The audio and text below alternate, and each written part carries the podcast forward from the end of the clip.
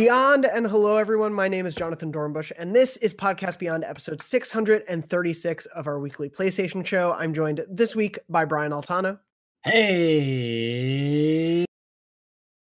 And Max Scoville. Greetings and salutations, fellow friends of the computer screen. Uh, Lucy O'Brien unfortunately can't be with us this week because she is very busy on some projects and reviews and such that you'll hear about in the weeks to come. But before we jump into this full week show for the video version, if you're watching this and if you're listening to this episode, go online to watch this teaser. Uh, our Bloodborne Let's Play isn't quite ready for a full episode reveal, but this week being the fifth anniversary of Bloodborne, we put together a little teaser for you. So let's roll that. My name is Jonathan Dornbush, and I have a confession to make. I've never played Bloodborne. I know, I know, I do host IGN's PlayStation show, Podcast Beyond, but thankfully my co-hosts Lucy O'Brien, Max Scoville, and Brian Altano all love the game, so they're going to coach me through my first ever playthrough of Bloodborne. I'm already scared, but you should definitely stay tuned for our first episode. Oh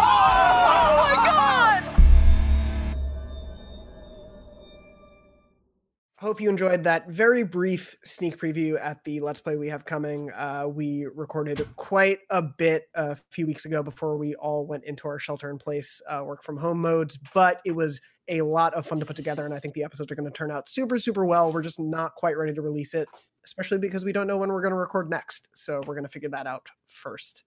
But uh, we will be talking about Bloodborne more since it is the fifth anniversary of that game that I have maybe played a little bit now. But uh, before we jump into the news, quickly just wanted to say thank you to everyone who's been joining in for the uh, live shows that we did last week. I think my dog is barking at the goose behind me, which is fun. Um, thank you for joining us if you watch along live or listening to them after the fact. Um, we hope you're all safe and well at home if you can be. Obviously, understand not everyone can be due to some work obligations whatnot, but we hope you're safe. We hope you're well. And we hope this show can bring you a little bit of fun over the weeks while we're all at home. So, in the meantime, let's kick off with PlayStation news. The first thing I wanted to bring up is the breaking news that uh, Brian you put into the run of show. The PlayStation Huge, Five huge. website updated. That's Yeah. right. I th- we're we're getting there, baby. We're we're getting closer. Um, lots of news there. Uh, they confirmed that uh, it's this their PlayStation Five is gonna definitely still be the PlayStation Five, and the year is still gonna be 2020. So Huge back to you, back to you, Jonathan. What a thrill. yeah no this is this is like the most it, it- this was the most like nothing update but it's something because it's like all of this is building towards something hopefully hypothetically eventually and so I, Yeah. even something this tiny and minute is hope that uh they're putting the microphone on a little bit and that we're hopefully going to start getting more and more and more until then it's not it's that it's that gif of it's like it's nothing yeah, it was a uh, weird, funny thing. We actually had that story pop up in uh, our internal Slack that we were talking about for news, and people were like, "Should we write this up?" Because they vaguely updated the text on the PS5 website. But that's that's the level of PS5 news we have right now. Um, I did want to mention sort of the one substantial actual bit of PS5 news we got in between shows. Uh, of course, we covered Mark Cerny's in-depth uh, tech talk about the PS5 from last week. That was originally meant to be a GDC talk. So if you didn't check out that episode, you can go listen to last week's to figure out all our thoughts on that uh, very complex discussion. But after the fact, Sony updated their PlayStation blog post about this, not once but twice, to clarify some of the backward compatibility confusion that stemmed from Cerny's What discussion. was unclear about Mark Cerny's 50 minute long explanation? what could possibly leave room for clarification? Of course, no. It was very buttoned up and to the point, and nothing uncertain for fans. Uh, no, there was some scuttlebutt that we were even having internally about whether or not Cerny was discussing the fact that all of the PS4's library would be backward compatible and only 100 games would be available at launch, or if only 100 games would be available in the PS5's boost mode from PS4, or some other combination of maybe we'll only actually get to play 20 games backward compatible. Uh, the update that the PlayStation blog actually put out was with all of the amazing games in PS4's catalog, we've devoted significant efforts to enable our fans to play their favorites on PS5. We believe that the overwhelming majority of the 4,000 PS4 titles will be playable on PS5. We're expecting backward compatible titles will run at a boosted frequency on PS5 so that they can benefit from higher or more stable frame rates and potentially higher resolutions. We're currently evaluating games on a title by title basis to spot any issues that need adjustment from the original software developers. In his presentation, Mark Cerny provided a snapshot into the top 100 most played PS4 titles, demonstrating how well our backward compatibility efforts are going. We are have already tested hundreds of titles and are preparing to test thousands more as we move toward launch. We will provide updates on backward compatibility along with much more PS5 news in the months ahead. Stay tuned. So, so uh, that's kind of worrisome, honestly. Like Yeah. we dug into it a little bit last week, but it it sort of makes me think that uh that fans are going to be finding problems in these games that weren't caught initially by Sony's in-house developers and testers because uh, if they're going through on a case by case basis, I don't know if that's how the Xbox hardware works because their message was very clear of just like all the old games work here now. Whereas on PlayStation, they're like, well, we it seems like they basically prioritize the most played ones, the most popular ones, uh, which is good. It's a good start, um, and definitely better than the complete lack of backwards compatibility we've had on PS4. But um, it makes it seem like to me you're going to play some like you know sort of niche game two years from now and find a bunch of technical hiccups in it and then you're going to ask them to patch them out and they're going to say like we don't we can't justify the time and resources to do that. Like i have the playstation now app. I don't know where i don't i might have stuck that in the folder. That might be just like pushed all the way down the train from all the games i've been playing before it um because it's something i don't really use a lot. But it's also like they they've changed up the languaging on that a little bit. When it started it was just like a streaming thing and now you can download some games. And so i think they Yeah. really need to scream that from the rooftops too. And not just for people like us and people who listen to the show but like you know con- consumer carl or whatever like the guy that walks into a store Yeah, I, I mean, like right now, you can download PS4 and PS2 games and play them offline, and that's not really a thing that I think they're shouting about enough. Because I've thought about, man, I would love to, you know, revisit some PS2 games. I don't have the chance to. I can, I guess, download these remasters of the Final Fantasy games when they're on sale. But Game Pass is going to get literally every remastered Final Fantasy game from the past like two generations. So why wouldn't I just wait to go play it there?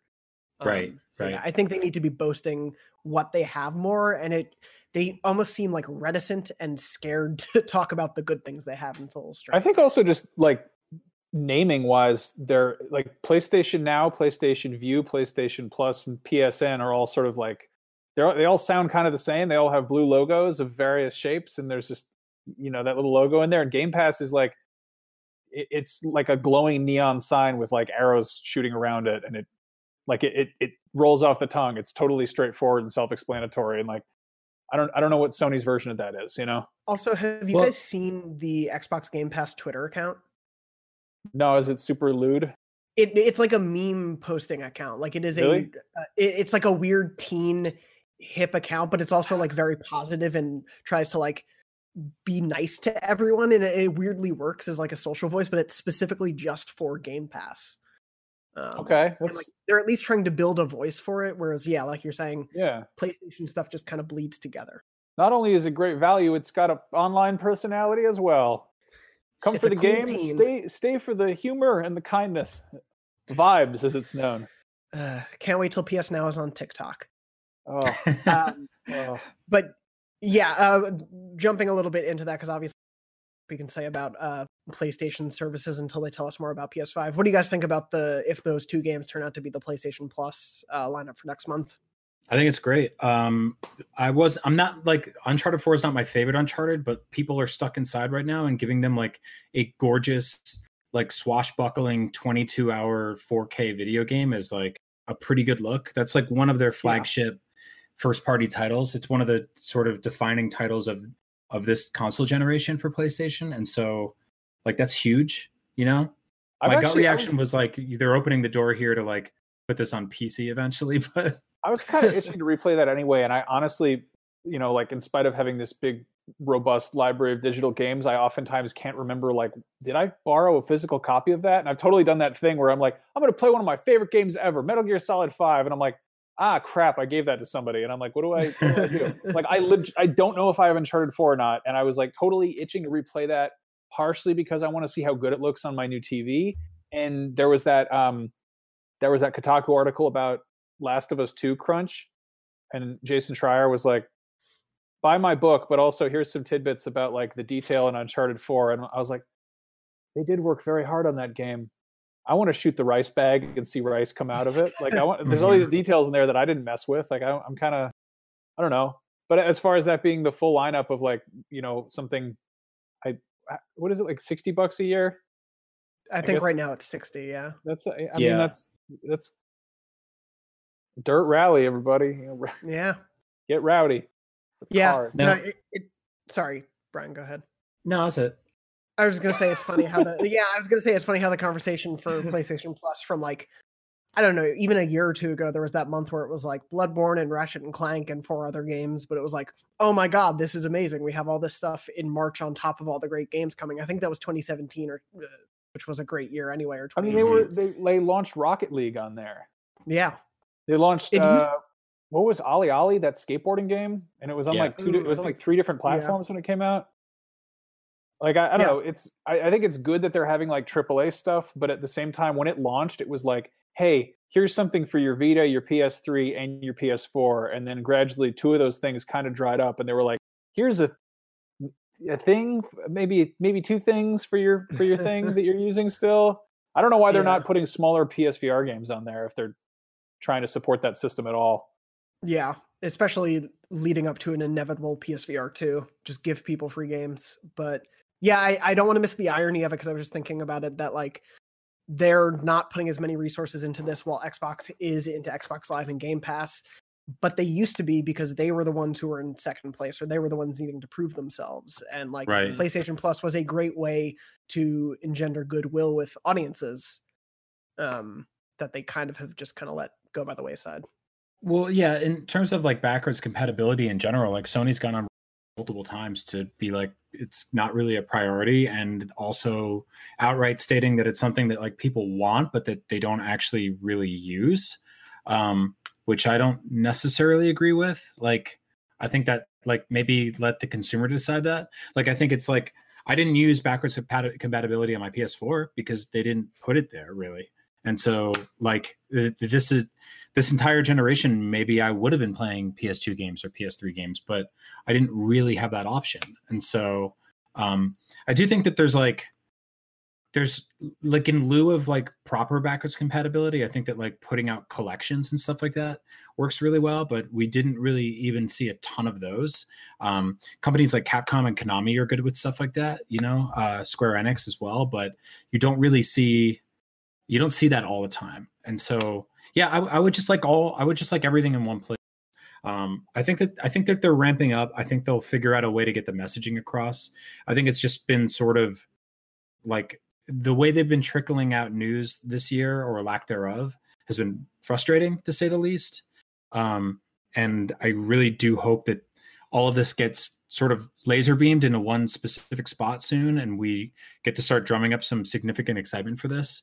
Um, I'm still like of the mindset that I don't really know if next gen's going to happen in this in the in the same time frame. Like everything feels weird. This like they just announced this morning that uh Wonder Woman 1984 got moved to August, and I still can't picture going to a movie theater in August based on the current you know climate of what we're living in um, nor can i picture going to a midnight launch for a console hardware at best buy this fall. I mean maybe things will be like miraculously better but i think that like there's just, there's so many there's so much involved with all of it. I also like not to get dark but i think i'm kind of anticipating a bunch of 2020's biggest games will get delayed which is weird because a lot of them already were.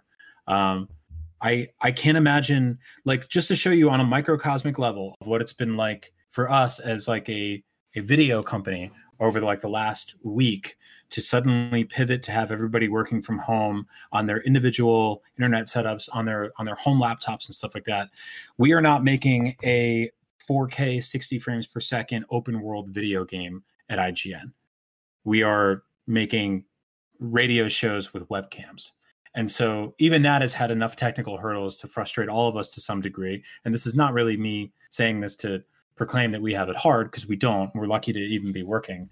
But there are a lot of developers that went from working on, you know, uh, basically like perfectly lit 4K monitors running on giant engines and um, you know uh, working in animation studios and uh, mocapping and working with sound designers and now they're remote desktoping into their companies yeah. and when you do you know, when you do performance capture for a cutscene you don't do you don't do each individual character separately and then comp them together like maybe a little bit but for the most part that's a bunch of people in ping pong ball suits in a giant room like yeah and so you yeah you gotta Baker's you gotta must be a nightmare I totally agree. I I think that like I think that like anything that we were anticipating to get released this spring will probably still be on track. I think a lot of that stuff is mostly just in in QA at this point.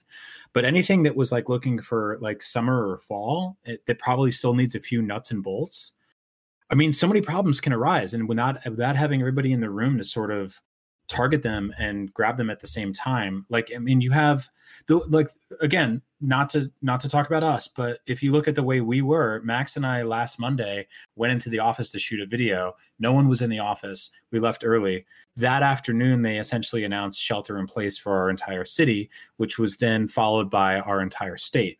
And so we basically did like a nickelodeon toy run for our chargers and mice and cables and went home. And that was it and i think a lot of developers they don't they're not working with home computer software. They're not working with technology in the same way that they have in the office. They don't have sound booths. They don't have most people don't have this kind of stuff at home. I this is a this is a this is my like one of my shelves I have in my living room that I just drag to the center of the room and cover in toys in the morning to build a fake set and then tear apart at the end of the day so my kid doesn't knock it over.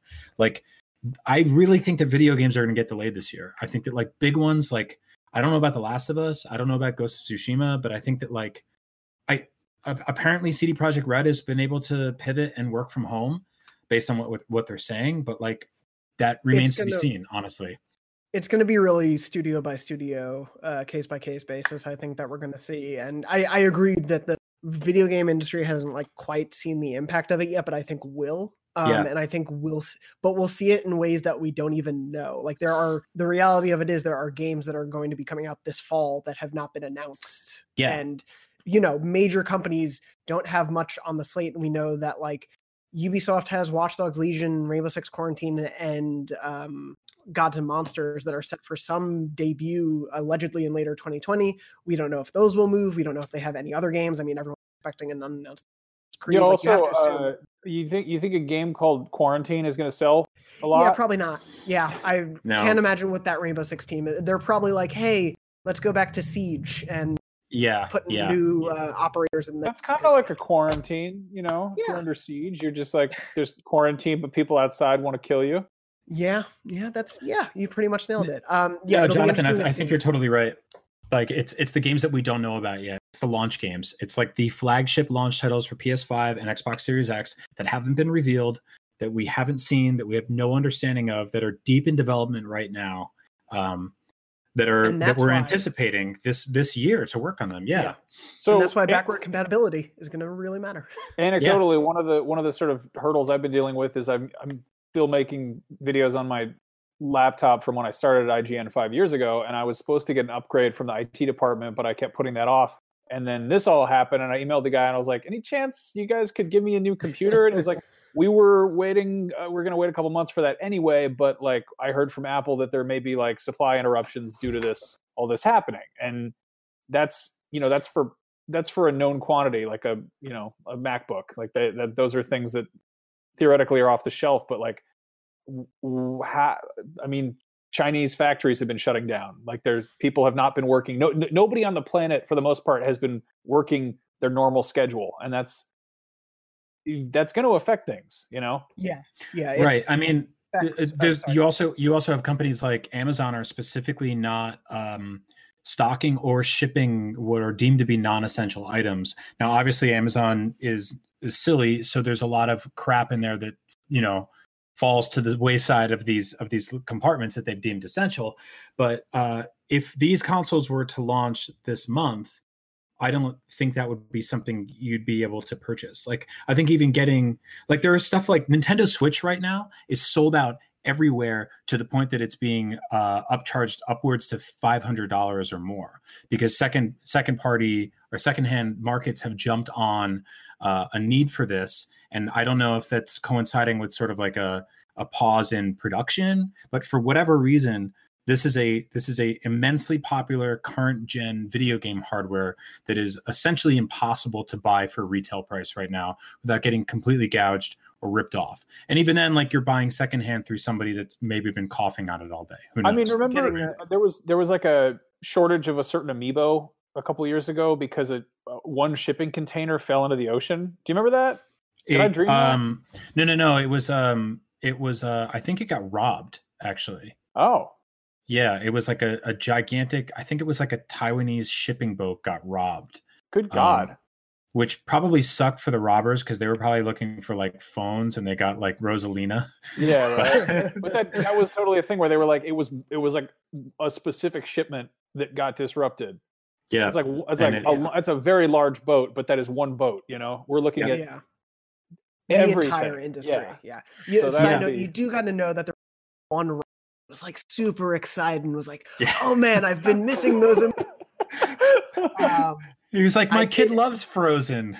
Yeah, um, but yeah, it's going to be very interesting too. I like. I think we're going to be uh, unpacking this stuff a lot, even once we're all back in the office and back in the studio recording normal episodes. Like, I do think we're going to be talking about the effects of this for months, if not years, to come. Um, yeah, and it's going to be very interesting to have those conversations. Uh, but to move on to something that I think we can talk about a little more substantive, at least for the moment, is a game that you both have already played. Max, you you know not quite to the end of it yet, but you're getting there.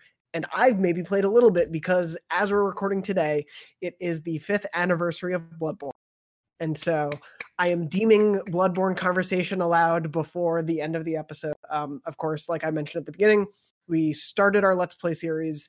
I have played a bit of the game, and I won't say up to what or how far we any times I don't want to spoil any of that stuff. I will say, just to give a top down overview, I really, really loved what I played so far. I'm getting mm. why you guys love this game so have much. You, have you jumped back in? Because we we left that weekend and you were like, oh, I'll just I'll grind a little bit or I'll explore, but like now it's like so I, do that. Don't do that. Don't go too yeah, far. Yeah, I did for that weekend and then stopped and honestly haven't gone back since and it's been tough, but I really don't want to like ruin what we can record. Did it get the, the did it get the hooks in you? It did. I oh. that weekend oh! my my girlfriend was actually gone that weekend, and so it was one of those things where I was like, "Oh, there's a new game coming out this week. I should probably play it."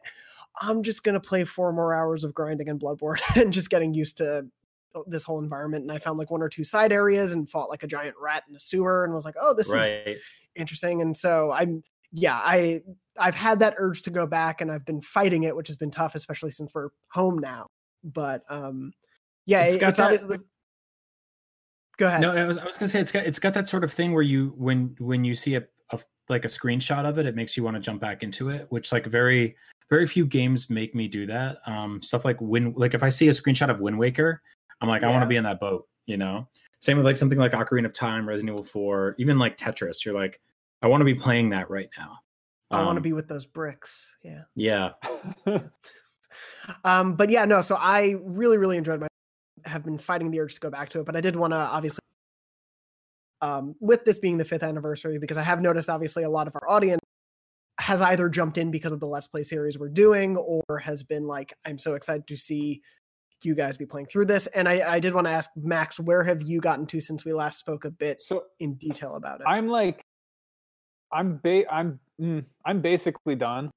Okay. I have a ba- so the whole thing is you get to the end of that game and there's a point where basically there's there's like maybe one or two bosses depending on what you do. And I've been I've been sort of looking at, you know, you know, exploring on my own and getting surprised by stuff, but occasionally checking out wikis to be like, you don't want to mess anything or mess anything up. Um, and one big thing that's really weird and confusing is that uh, when you finish the game, you automatically get kicked in a New Game Plus, and the DLC, the Old Hunters, is uh, incredibly difficult under normal circumstances, but under New Game Plus, people are just like, I can't, you know. I'm except for Brian, who's done it like three and a half times or whatever. But uh, I, I was pretty much like, you know what, I really want to experience this, so I'm going to go in there and I'm going to grind and mess around. And so I've gotten, uh, I've gone all the way through the DLC, and then there's two bosses in that which I can't get past. So I have four four bosses total that I need to fight, and then I will have done all the things. And then there's there's the chalice dungeons which don't scale with New Game Plus, so I'm totally okay with saving those for Mhm. later. Um, but like it's it's weird to be like the end is is that close. It's just Yeah. it's it's that close, but there's four gigantic men who want to kill me standing in that in that small space. So like uh I don't know. It's I God, I love it so dearly. Um Does it does it feel weird to be like are you one of those people who's like I I don't want it to end like are you going to stave off fighting these bosses or beating them because you don't want uh, mm, or does that not matter So- as much to you because so you the- can jump back I I don't I don't platinum games. I kind of want to platinum this game. Uh, and it's like definitely doable. Like I was kind of counting the trophies, and I was like, well, that's that's that, that's that. I actually I was like, oh, I could I just have one more thing for that, and I went and did it. And I was like, bing, and I was like, okay, well, that's only five things left to do. Uh, and it's like there's a platinum for the main game, but not for the DLC.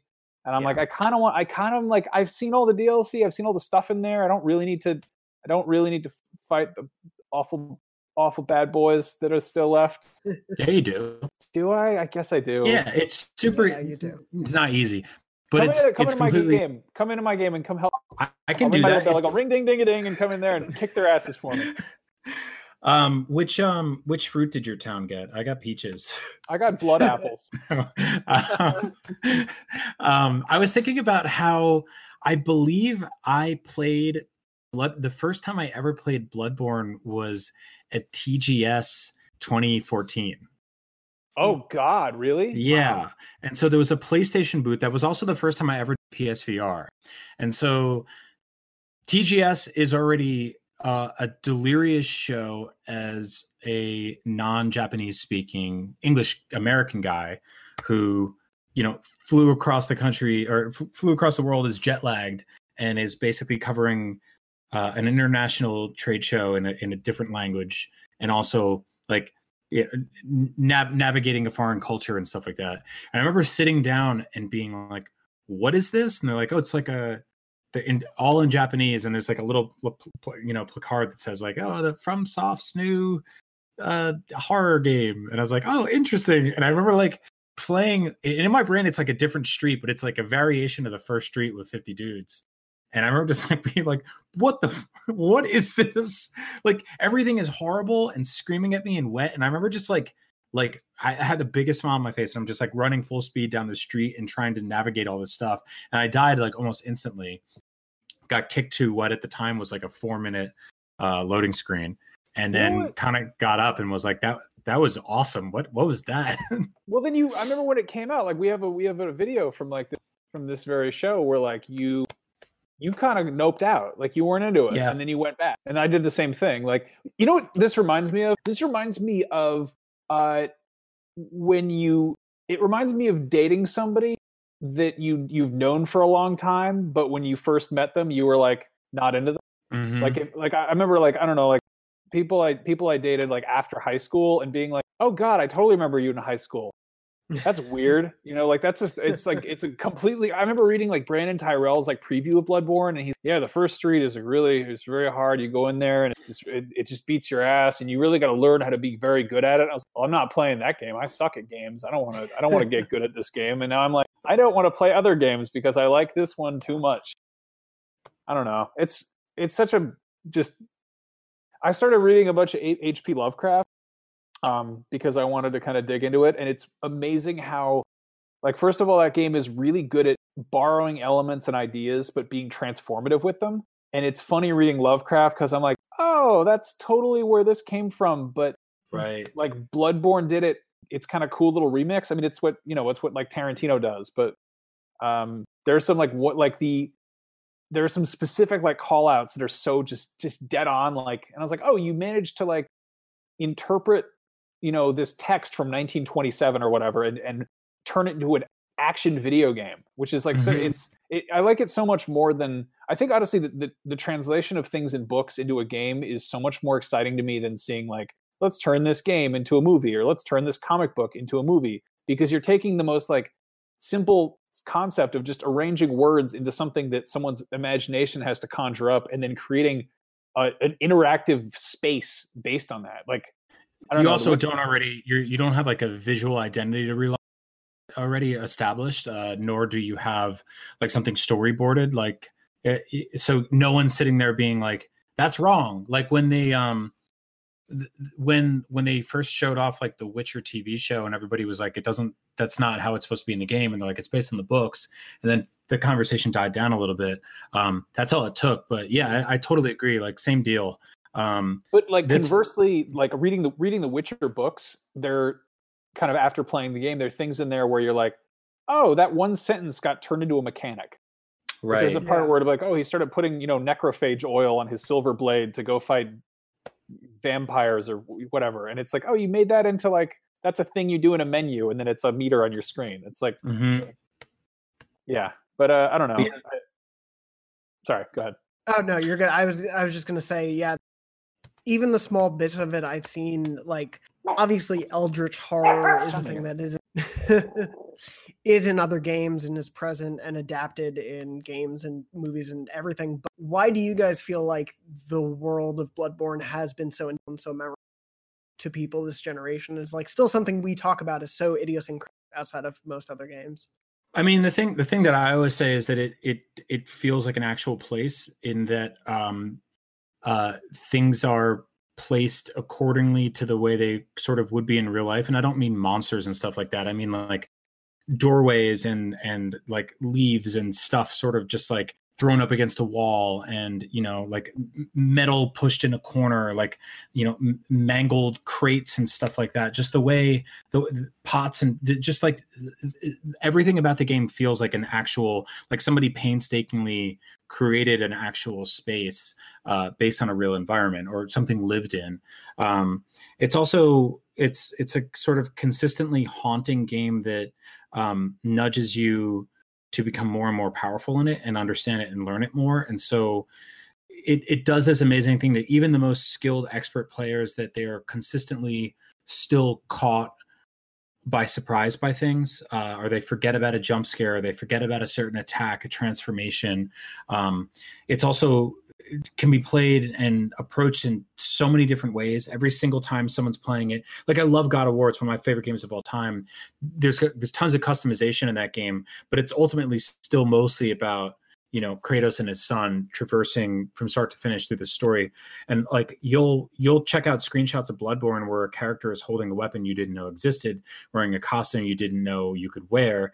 Um, and doing fighting an enemy in a way you didn't even think was possible. And i, I think it's that sort of like like intangible combination of things that uh, all come together to create something that um, is is really unlike anything else. And i it's i talked about it early this year. I went like looking for more games to scratch that itch and i played a bunch and ultimately settled back on bloodborne because it was like i was like in a weird dark funk this year. I felt like I, I started off the year being like maybe instead of just like forcing myself to go head first into a bunch of creative projects, I can just sort of take it easy and relax. And then started feeling guilty about that. And I was like, well, I need I need something.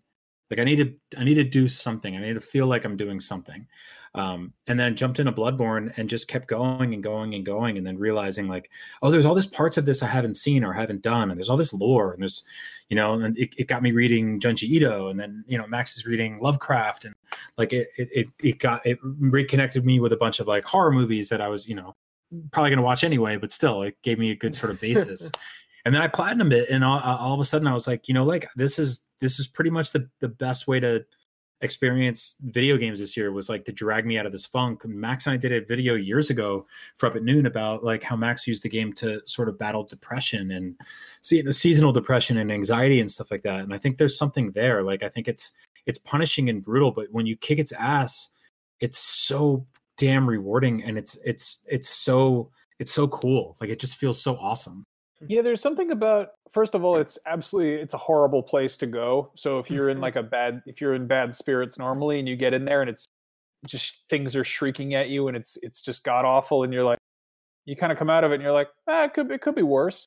Um, but yeah, it's I, I I mean it I like it in the same way that I like spicy food or just things with strong like scotch you know like things with those strong flavors where you're just like oh what is that what's going on there and it's like um i don't know it's, as far as what makes it special like the environment is definitely uh kind of c- complex and it folds in on itself in a way that is simultaneously video gamey but also believable. But what i love about how it tells its own story is that it is uh it's it's brief. Like it is brevity is the soul of wit as the saying goes and even like there are you know there are notes scattered around but in every other game it's like it's a whole email chain you got to read or it's like oh you've got to collect all of the voice recordings and it's some guys being like oh i don't know if i'm feeling well and you got to hear this guy like yammer on and it's like that's that's great but that's like not really that's not really good storytelling like the amount of things that are in that are the amount of things you can kind of learn about bloodborne by just kind of like observing the world around you, which you should be doing because there's inevitably going to be 15 things around every corner that will kick your ass in a heartbeat. But Yeah. to have this, to have this like this brevity and this nuance where you pick up like a small note and it's like it looks like a haiku or a tweet, and you're like, the hell are they talking about? And it leaves you with a question. It doesn't just over explain itself to you. It doesn't just, it's not just the entire notes of world building just splattered out there. It's, yeah. you know and it's um i think also like it manages to never devalue itself um like when you find a collectible in that game or like an item it, you you cherish it you know and you can you know it can be like a regular thing like a blood vial or something but there'll be this little little glowing thing on your map and you're like oh i should go see what that is and you pick it up and you're like well i needed this you know and it's like it it, hmm.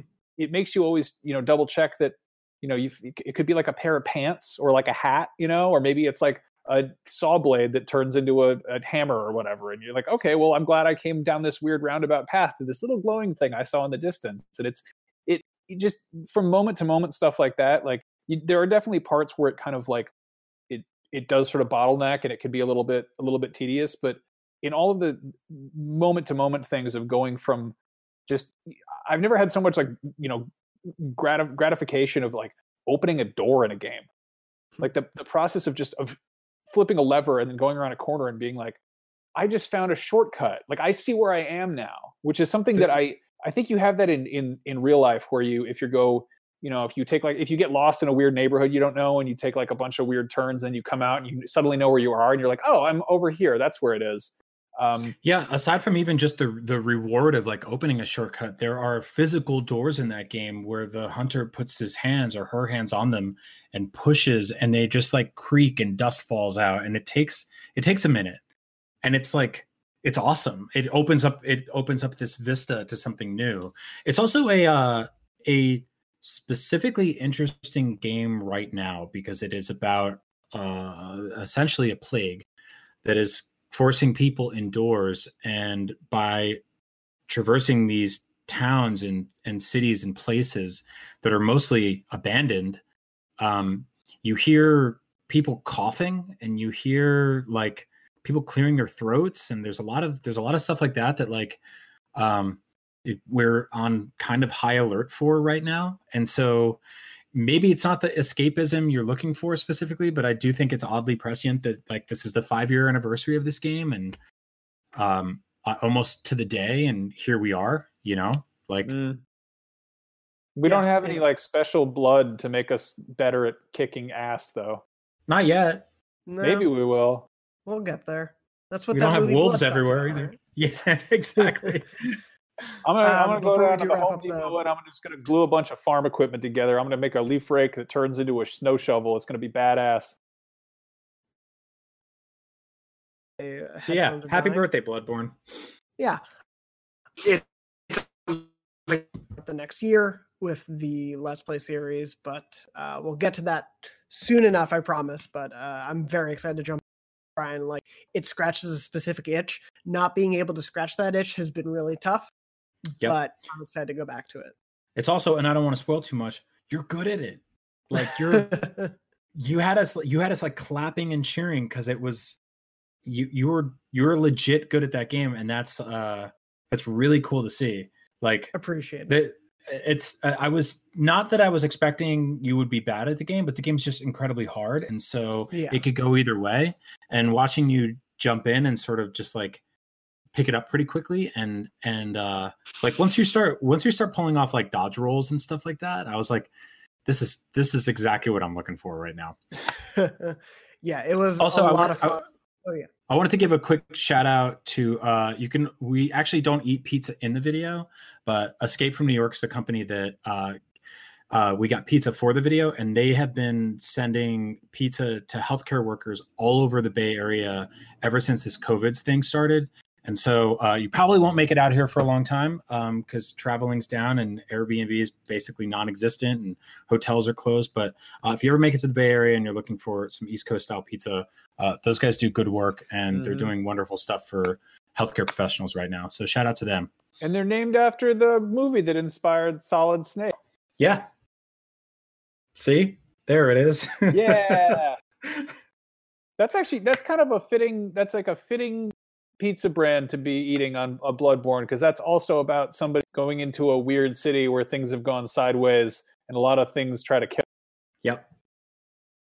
it's it's perfect and hopefully we'll be eating it yeah all the episodes to come um Yeah. before we wrap up i did want to ask max uh before we recorded the you'd mentioned you had a beyond dream Oh yeah, this is incredibly weird. I've we, we were talking about this before we started recording that none of us are sleeping very well because it's nightmare scenario out there. Uh, but I had like E3 is canceled, but apparently E3 stress dreams are not, and my subconscious did not know about that. So I had this bizarre, incredibly vivid dream that Jonathon, you and I were uh, recording videos at E3, uh, and we were shooting in this like you know that what's that like weird dream room from like uh from Twin Peaks with like Oh, the, red curtains. Yeah, the yeah that's that's like the Persona Red- one, the Velvet. yeah the velvet room i'm i'm mixing all my names we were but yeah. basically in like a like a lower budget version of that, like which somewhere between that and like a hotel banquet room, but with like weird gaudy blood red drapes. And we were shooting a, a video together, like a convo, and the video was supposed to be um it was for Beyond, and it was supposed to be which which PlayStation game do you want either a reboot or a sequel to that doesn't have the letter O in the title? And I was like, Metal Gear Solid. Oh, Metal Gear Oh. Solid has no. And then I was like, aha, Uncharted. Metal, Metal Gear. Yeah. Well, I mean, it, like that would. I mean, it, you know, it was just. And then I was like, Ape Escape. I, that was what i was gonna say Yeah, right? Man, So, yeah then- but then we got we got interrupted, and somebody was watching the someone it was someone was watching the video, and they were like, uh, actually, uh, this video is sponsored by Ape Escape, and they're announcing a new Ape Escape. So, uh, can you do a different one? And I was like, I was like, we're not supposed to know that. That's great. so I hope. I mean, you know, That's I, not a nightmare. That sounds like a fun time. we had to we had to keep recording it though. It was everything was going Yeah. wrong. The mics were broken. I don't, I Jak don't know. and daxter Yeah, If, uh, honestly, there's a- that's like a really stupid prompt because like most video game titles don't have O's in them, or it, it's easy to think of one that that doesn't. You know. I would uh I would love if we're allowed to to fly to the LA Convention Center in June and just like host a video in front of it and be like E3 is here and it's what uh let's take a look inside and then you go inside it's just a giant wow t- um there's a not not a lot of oh. Should- I I- don't I think would they'll let us do that I'd love to do like 28 days later E3 edition where it's just like Mhm. waking up and going to LA Convention Center and there's just nothing there and it's like where are all where are all the games? Like, where, where are they? you know there's still going to be a real gamer shirt though on sale in that convention even though we all won't be there Oh, You know what we should do uh, for E3 this year that we did? Well, I guess this won't work for PlayStation, but last year we did like live reactions to the press conferences from the year before for like Microsoft and Xbox or Microsoft and Nintendo. I wonder if there's, there's something we can do. Like if we, it'd be cool if we like if we did like commentary over like a classic PlayStation E3, like the mm. one where they just like legit knocked it out the park, like the really really awesome one with God of War from a couple years ago. I mean, honestly, every like this would be, you know, several. Let us know in the comments if you do this at some point. But honestly, every um, presentation from this generation, good and bad, is worth looking back on because Yep. they were all so important or strange or impactful in certain ways, like that God of War one, like the strange final one they did, like the original Here's How You Trade Games, like all of them, the Final Fantasy VII Remake reveal, all of them have been important in a different way. Yep. And I'm sure there's a bunch of them that had details in them that never actually came to fruition. Like I always talk about Max and I watched the uh the Nintendo 3DS reveal video where Reggie Fils-Aimé was like, to watch the movie Avatar, you have to get expensive sunglasses and spend $17 on a ticket, but soon you'll be able to watch it on 3DS. And like 3D movies never came to 3DS. Like, I want to go back to the beginning of this generation and see what sort of like stuff that they were talking about that they were, were promising would be the next big thing. I feel like with Sony, a lot of it, they kind of stuck the landing on a lot of stuff, you know? Was Wonder Swan this gen or uh, Wonder Book? Was oh, that Wonder this generation? Book? Yeah. Ooh, no. What did that what did that follow? I can't remember. That came like like that came in a press conference right after something where everyone was totally hyped, and then Yep. it was just great news, everyone. You can now read a book with your PlayStation Move controllers, and J.K. Rowling's in there. Yep. I would I'm love to gonna look it like, up. a- like I mean, we can theoretically just stream those, right? Because they're not like Yeah. it's not like a copyrighted. We should do like Mystery Science E3 or something. Yeah, that's a Yeah. great idea. I'd be down Yeah, for let's- that. Let us know. Oh yeah, go ahead. No, let's let's watch some classic PlayStation E3 stuff and do commentary over because we're not getting an E3 this year, and we sure as hell aren't getting a PlayStation E3. So Extreme.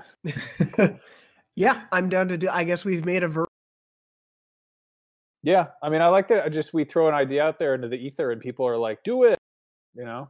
yeah. Um. So yeah, let us know in the comments if you want us to do that, and also let us know what PlayStation franchise without see rebooted. that I know it's Uncharted. I'm telling you.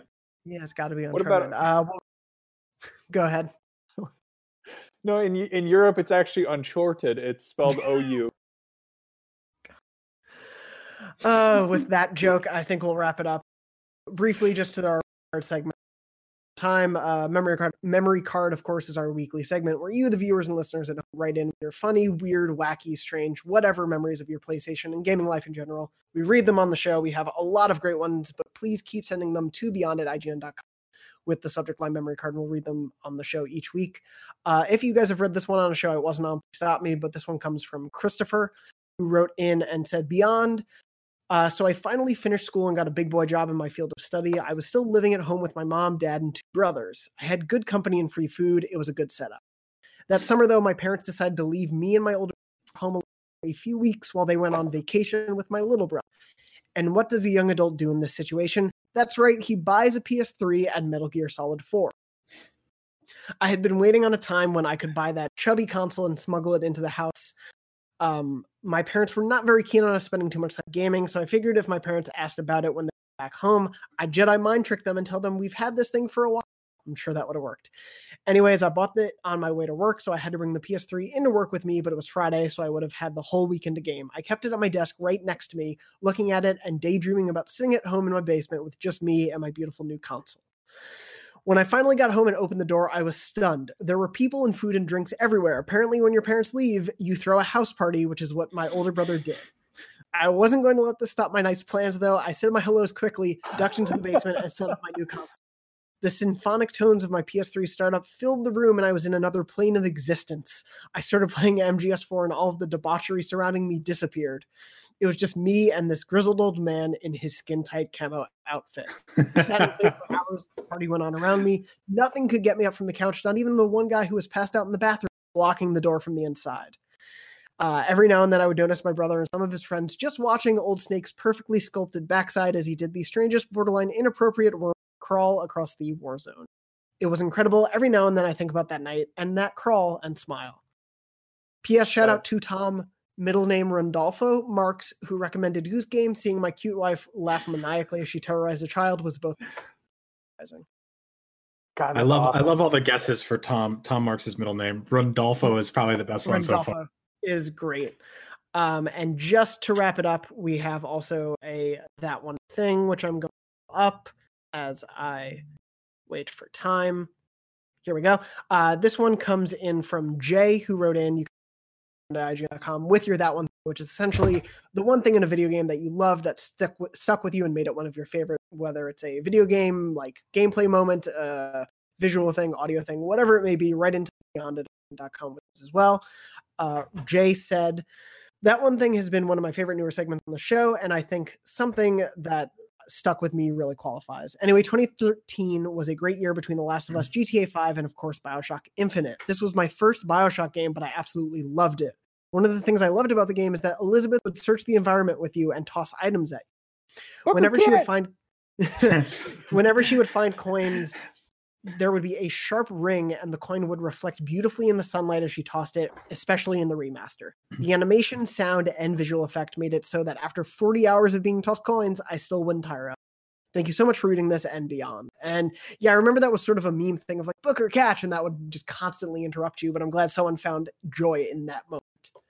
We uh we shot a video with Courtnee Draper, who voiced Elizabeth in Bioshock, where we did the book or catch thing, and I, we we fluck her coins, and like it was awesome. Um, so do, do, you guys do you guys remember like the the dev breakdown of of that game about how uh, they clocked the speed that Elizabeth would have to be running at like 40 miles an hour because yeah. she's always basically like ahead of you or trailing you, but you're playing like a a fast paced first person shooter. And so, like characters in FPS games basically run at like 30 miles an hour. So Elizabeth is just constantly like which that's I love. Such, I love that so much. That's such a wonderful like intersection of like games are art, but also games are games. And it's yeah. like we're like, yeah, here's like a you know here a, a weird dissection of like American America and racism and and you know dystopia, but also like you're eating a pineapple out of the garbage can. Why not? or the toilet. I always love uh, John Ryan's story from when he went to go Bend team about Days Gone. Here's our beautifully realized version Pacific Northwest, but also to make your motorcycle work, we had to invisibly erase half of a car, put it on top of your motorcycle, which is secretly a car, and let you ride that. And just like the funny tricks that have to happen to make games work sometimes is incredible. And thank you for sharing why that moment meant so much to you, Jay. And of course, if you have a that one thing, remember come reading those every week. Uh, but I think that pretty much wraps us up for this week. Is there anything you guys have been working on coming out this week that you want to promote? I know you guys both mentioned the um, Animal Crossing and Bloodborne, what they have in common video last week, which is live now, correct? Yep, yep. Um, we're doing a uh, we're doing a new show tomorrow with the IGN Entertainment team. Uh, it's basically like a a watch from home party where you can watch a movie along with us. You'll have to rent it, but uh, it's The Invisible Man, and we'll have the director coming on, and we're doing a full two hour watch uh, watch through uh, with commentary and everything like that. Um, and the other thing is, uh, I shot a conversation with Jeremy today. We put up the video. Uh, we're putting up the video tomorrow, I think. Uh, so just sort of about how our buying habits have changed during the COVID quarantine. Um, how physical collectors may have to go digital for a little while or wait it out, and just you know, sort of like what physical video game sales uh, could mean and could be impacted by everything that's happening right now. And in much brighter news, uh, Max and I are working on bringing back Up at Noon in some capacity because the world needs some idiot nonsense right now. And so hopefully we get to do that very soon.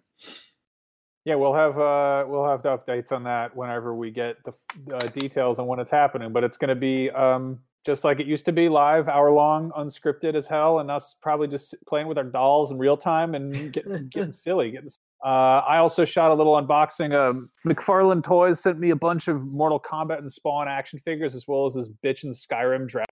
Um, but I just, you know, shot a little video in my basement where in which I play with play with some dolls. So I will Perfect. get that up soon. But keep an eye out. Awesome.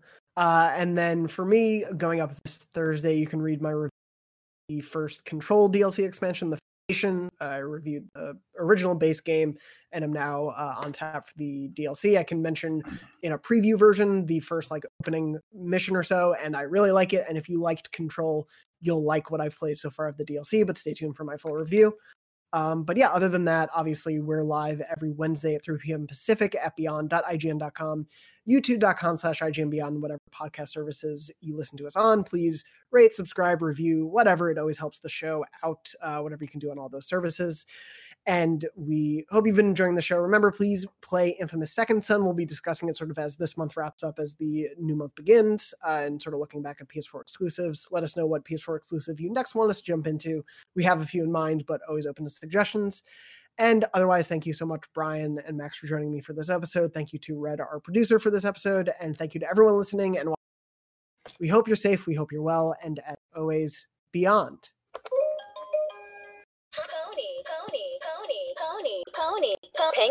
Come on and ride it, pa pa pa pony.